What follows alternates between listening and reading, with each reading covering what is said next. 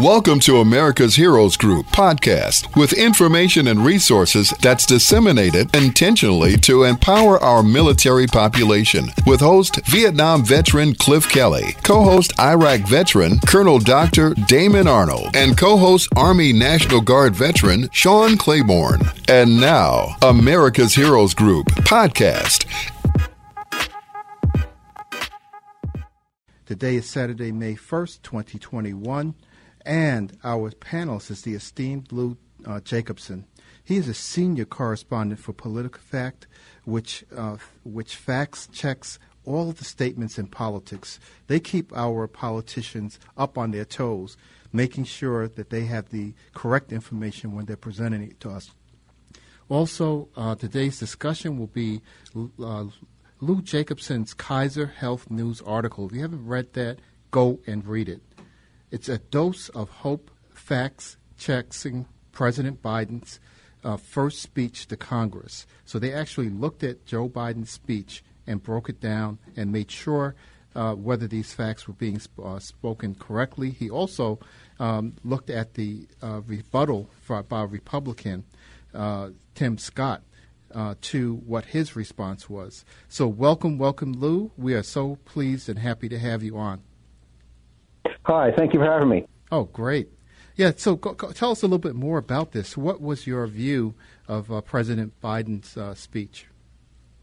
Sure. Well, uh, you know, when you have speeches like this um, mm-hmm. Uh, to a joint session of Congress, they're uh, generally called the State of the Union, but they're not during the first year of the president. Um, they, uh, they're generally very carefully written. Um, they're gone over lots of times. Uh, multiple uh, uh, uh, um, people in the White House will look, look, over to make sure everything's correct. So, uh, you know, in our experience in fact checking these these sorts of addresses um, are relatively accurate. It doesn't mean they're perfect, um, but it's not as if they're sort of ad libbing and going on TV uh, and sort of um, shoot, shooting from the hip. They they are you know reading a prepared speech um, that's been gone over a lot for, for factual accuracy. So it was pretty pretty pretty good in terms of accuracy. Now um, that doesn't mean that there aren't some exaggerations or some spinning that goes on. Mm-hmm. Um, mm-hmm. One one good example um, is one of the things that uh, that the president said. He said that the economy created more than 1.3 million new jobs in the first 100 days, which is more new jobs in the first 100 days than any president on record. So okay. I looked at that. Uh, the data is available. Um, and I found that's accurate. Uh, actually, the second wow. best record was Jimmy Carter back in '77. Wow. um, uh, and Obama, who came in in the uh, in the depths of the Great Recession in in uh, 2009, um, had the worst record uh, in terms of jobs created or lost in their first 100 days. Um, so, in terms of the, uh, of the in terms of the mathematical question, it's accurate. Um, what it doesn't uh, tell you is that um, uh, given the large number of jobs lost um, uh, during uh, 2020 due, due, due, due, to the virus and the pandemic, mm-hmm. um, we're still 6.72 million jobs below what it was uh, prior to the pandemic. So we've definitely made a big leap, uh, you know, forward of 1.3 million new jobs, but we still got 6.72 million to go. Um, wow. So, uh, so for for that point, Biden was uh, you know accurate, but he was kind of leaving out um, some crucial context. Yes, that, that makes a lot of sense, and I'm glad you mentioned uh, President Jimmy Carter. He was the first president I voted for. I love that man. oh. I, I loved what he did. uh, yeah, he he just um, got to meet with President Biden uh, a few days ago. Oh yes, okay, great. Ninety something. yeah, an incredible person. Uh, yeah, but uh, yeah, so you know, so that is a really uh, an important fact because one of the other things he was talking about was this infrastructure plan and rebuilding and you know the green economy and get you know bringing jobs in. So do you think that that is do you think that is going to uh, move forward or what's the, what's the fact checking on that? Well, actually, for that um, we can turn turn to Senator Tim Scott who gave the GOP response uh, to, to the speech. Um, okay. mm-hmm. And uh, let me get to his exact wording here. Um, so he said Republicans support everything you think of when you think of infrastructure roads, bridges, ports, airports, waterways, high speed broadband. We're all in for all that. Less than 6% of the president's pa- plan goes to roads and bridges, Senator Tim Scott said. Um, mm-hmm. So that is misleading. Um, okay. It is true that in President Biden's infrastructure proposal, which, by the way, isn't a bill yet, it hasn't. Uh, it's still under negotiation, and so we're, we're not sure what ultimately will be in it, but based on what um, the two parties kind of agreed agree to go forward with. But um, okay. uh, the, it's a 2.65 trillion dollar bill over um, over uh, I believe it's 15 years, um, which is a lot of money, yes. um, and certainly that bill um, included some things that were not traditionally considered infrastructure, uh, particularly um, th- thing, th- things like I believe home health care, um, an expansion of that. Um, uh, but one of the major Republican talking points critical of this is they're saying, look, you're spending all this money and so little of it is for roads and bridges. Well, that's true. 6% of the president's plan is specifically for roads and bridges, but there's actually quite a lot in his plan also that is different types of infrastructure, which uh, the GOP talking point is basically down downplaying um, and low, lowballing. Um, the president's bill, or sorry, proposal, I should say, uh, includes funding for transit um, uh, at 85 billion, passenger and freight rail 80 billion, airports 25 billion, wow. ports and waterways 17 billion, um, protecting critical infrastructure um, for land and water resources 50 billion, high-speed internet 100 billion, power infrastructure that's electric grid 100 billion, and drinking water supply system upgrades 111 billion. Um, if you put it all together, that's um, about 26% of the bill, uh, or 683 billion dollars. Um, so that's about four times more than Senator Scott uh, said. So he, he was technically accurate when he said that it's uh, six percent is just roads and bridges, but other types of infrastructure, including the stuff that Senator Scott himself in his speech said, um, uh, things like ports, airports, waterways, broadband, mm-hmm. um, are in there, and he didn't count that on that six percent. Oh boy, that's a lot to leave out. yeah, uh, yeah. And uh, you know, and you, you were saying uh, that, that it was about six um, six million, to, you know, between six and seven million people out of work still.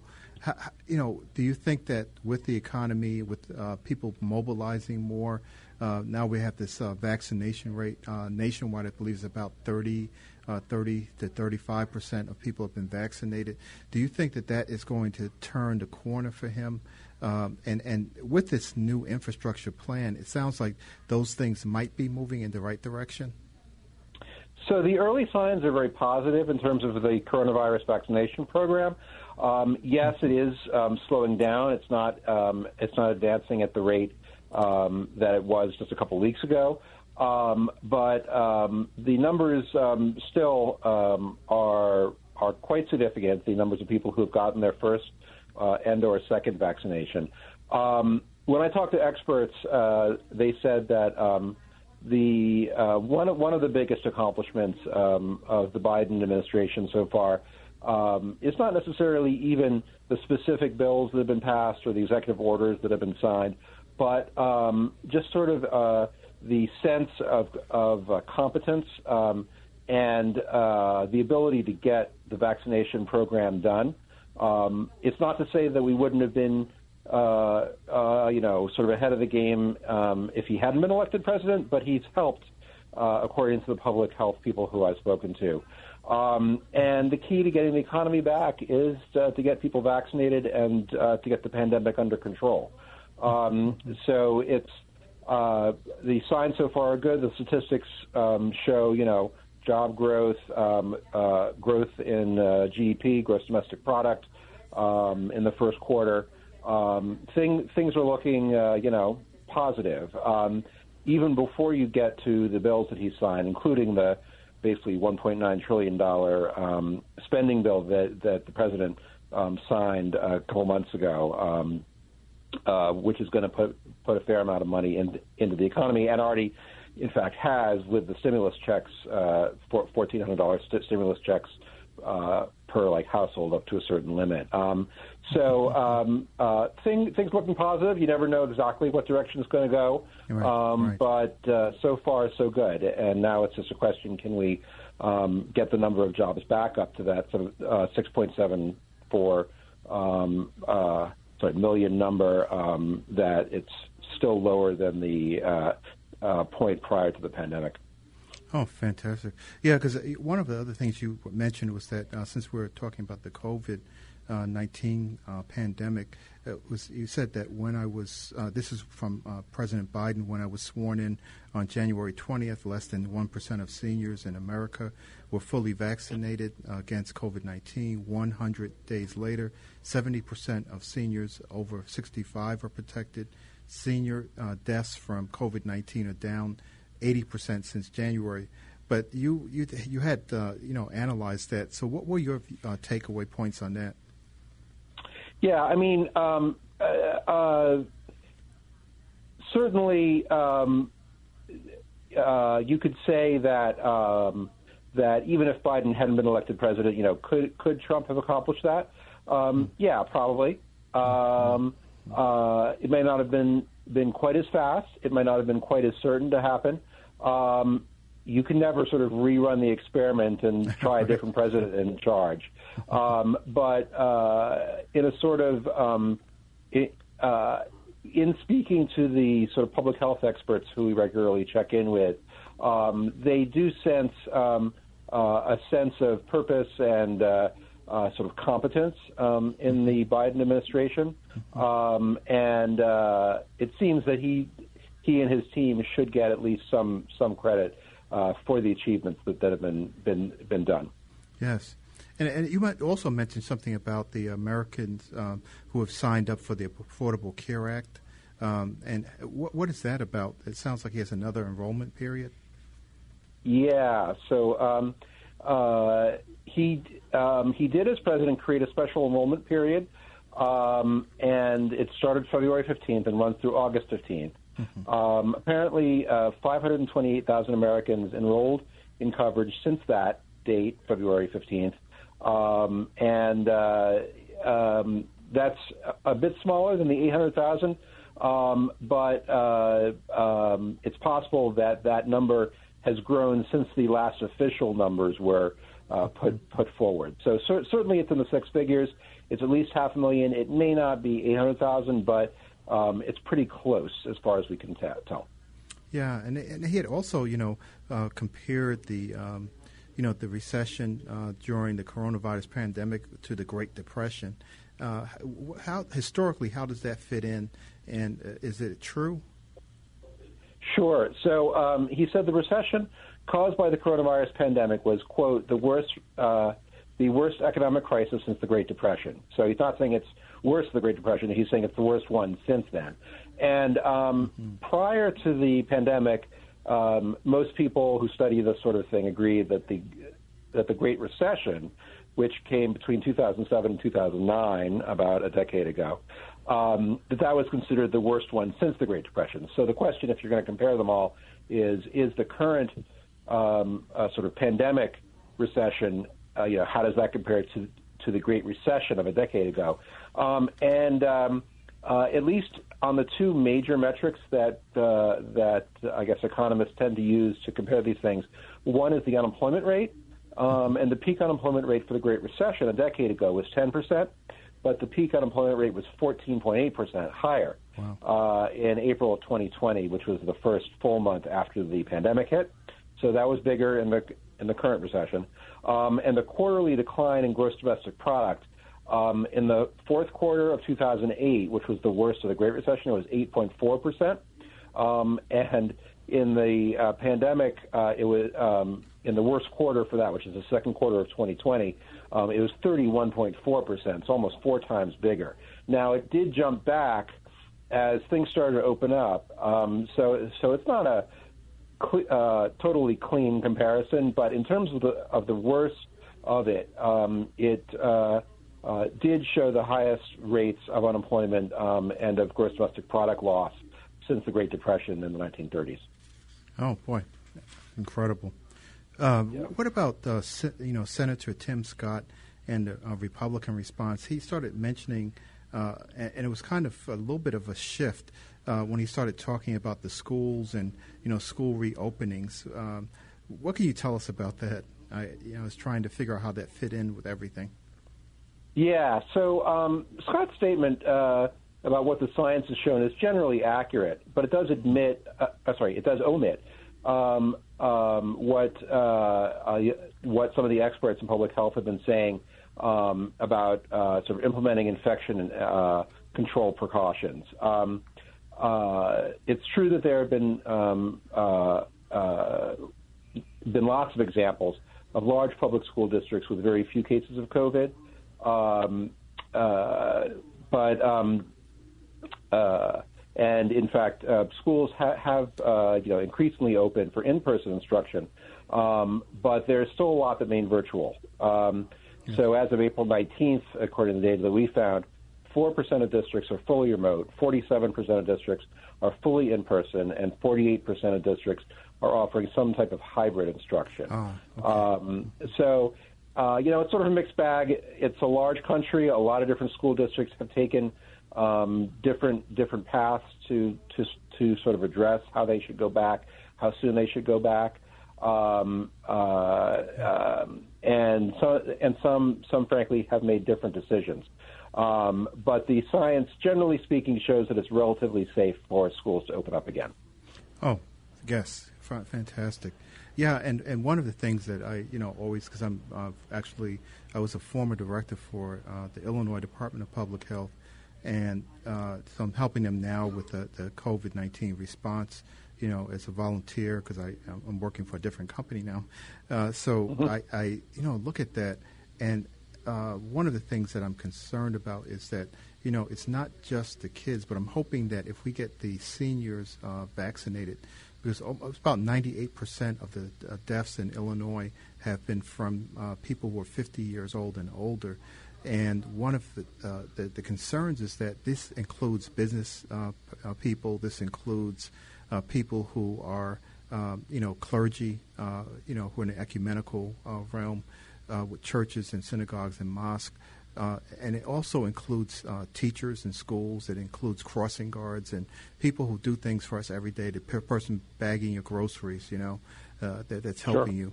And so we, we've lost a you know significant number of people, and when I look at the uh, the implications of you know children potentially bringing it home to their parents, that's one of the concerns I have.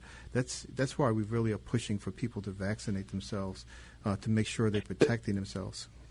Mm-hmm. Definitely, yeah. No, I mean, I've got two kids myself. One is 17. Yeah. Today we just got um, her second uh, vaccination. Oh, um, so uh, she's fully vaccinated now. Uh, well, she, she, will be in two, two weeks or so. Thank you. Uh, but I have a son who's um, 13, and so we can't get him vaccinated yet. Yeah. So, so there are things that we can't do, even though I would be able to go out uh, to like sporting events with him, you know, professional sporting events. Uh, I've I've got to wait until. Um, uh, kids who, who are that old um, are are formally cleared to get the vaccine. That hasn't happened yet, so it has complicated kind of our planning on on su- summer su- summer activities and so forth. Yeah. And you know, and, and, and I know with, with the uh, you know with uh, PolitiFact, you're you know checking things all the time, right? and uh, yeah. have you seen anything change in the in the realm of the media or how uh, things are sort of coming across? Uh, because uh, we went through a time period where the media seemed to be going through as much transformation as the, as the general, uh, you know, community, right, and the, uh, the general public in in uh, the country with this pandemic and with uh, the prior administration and those kinds of things. Are you seeing things changing through your lens? So, in some ways, yes. I mean, um, we. Um, check all politicians of both parties aggressively, um, mm-hmm. but uh, there's a difference between how President Trump kind of ran his White House and his presidency and the way that Biden does. Um, Biden says less. Um, he and what he says tends to be a little bit more careful, uh, carefully um, uh, uh, fact checked uh, you know, ahead of time. It doesn't mean he's uh-huh. perfect. He, mm-hmm. We've given him half truths, mostly falses and falses, uh, especially when he does speak off the cuff. Um, but um, the contrast with President Trump is pretty stark uh, in that President Trump um, talked a lot. He talked at a lot of, uh, uh, uh, you know, se- sessions with sort of, you know, assembled reporters saying a lot of things, um, shot from the hip a lot in what he said. um, and sometimes spoke in a way that was a little bit difficult uh, to gather what what he was saying. Um, so he wasn't so like precise, um, or would go back and forth between saying one thing and saying the opposite within the, uh, uh, the same sentence or the same paragraph.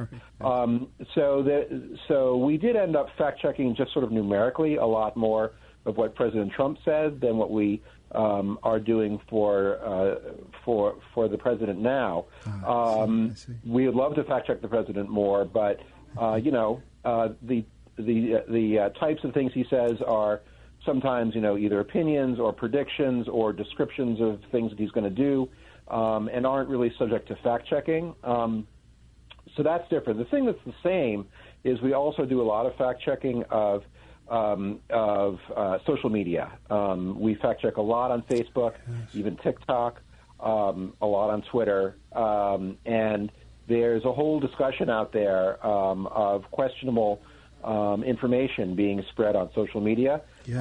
and that is pretty much the same as it was. I haven't seen a dramatic difference in terms of the quantity uh, since we came into a new presidency. Um, uh, we did see a lot of uh, you know misinformation, um, particularly during the pandemic, um, about vaccines, uh, and even before that about uh, you know testing and what the what what the virus can do to you and how you can catch the virus and masks and so forth. Um, and that was very widely read on our site because people you know needed information on that, and that's continued. Uh, you know the nature of it sh- shifted a little bit. There's more on vaccines because we have vaccines now when we didn't before. Um, but there's just as much, uh, you know, bad information out there um, on social media as there was before. I'm so glad you said that. Uh, there's a lot of fraud, waste, abuse, and um, you know, uh, misinformation and disinformation yeah. that's out there. Yeah. And I, yep. you know, when when PolitiFact came on the scene, I remember, you know, it was uh, you know several years ago. But when you first came yeah. on the scene, I said it was like a sigh of relief I had. I said, "Yes, finally, we can find something yeah. out whether it's true or not." and so I'm, I'm, really I'm a, a, great fan of uh, yours, and oh, yeah. so I think you're doing a phenomenal job. Um, Thank you so much. and and when you were saying that you know you don't know whether you have enough things to check, uh, you, you, one of the comments you had in there was that he uh, the uh, you know the president urged Congress to, to to start looking at things like you know, a variety of measures, including gun control and immigration yeah. and frozen progress for decades. I think you have a yeah. lot to be fact checking coming up. There is never a shortage of information. Exactly. Yeah. No. Uh, you know, if anything, we could have a staff, uh, you know, five, ten times the size of the staff we have, and still, and still have a lot of stuff to fact check every day. Uh, so where can people go to see PolitiFact? Uh, just you know. So we are at uh, the website politifact.com, p o l i t i f a c t dot com. Um, and we have about a dozen staffers um, all all around the country contributing to it.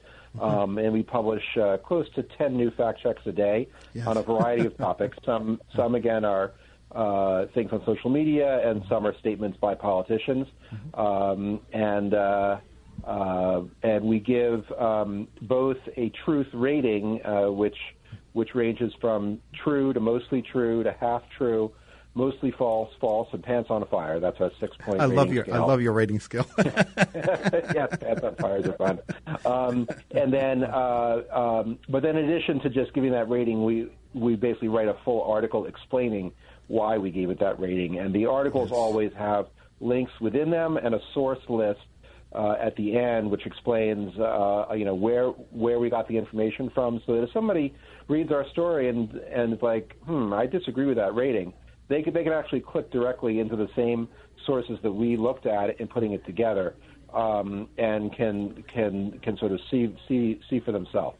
Yeah, I, I wish we could uh, vote on having a congressional seat for PolitiFact in the congressional meetings. that would be that would be uh, ideal. yeah, that'd be nice. Uh, but thank you, thank you so much. I, I, I encourage yeah, people you. to go to politifact.com uh, and Lou uh, Jacobson, uh, senior correspondent for PolitiFact, which fact checks statements in politics. Uh, we owe you a debt of gratitude as uh, veterans and as ci- citizens within this country and as people who live within this country. So thank you, thank you, thank you for what you do, and we have Great. got to have you, you so back on again. Great. Okay. sounds good. Thanks so much. Okay. Stay with us. Stay with us. We are moving on to our next segment, and we want you here. A lot of great information and a lot of things you can do. You veterans who are out there, stay, keep your boots on, and stay with us. Thank you for listening to America's Heroes Group podcast. Don't forget to subscribe so you won't miss an episode. And for more details, visit americashg.org.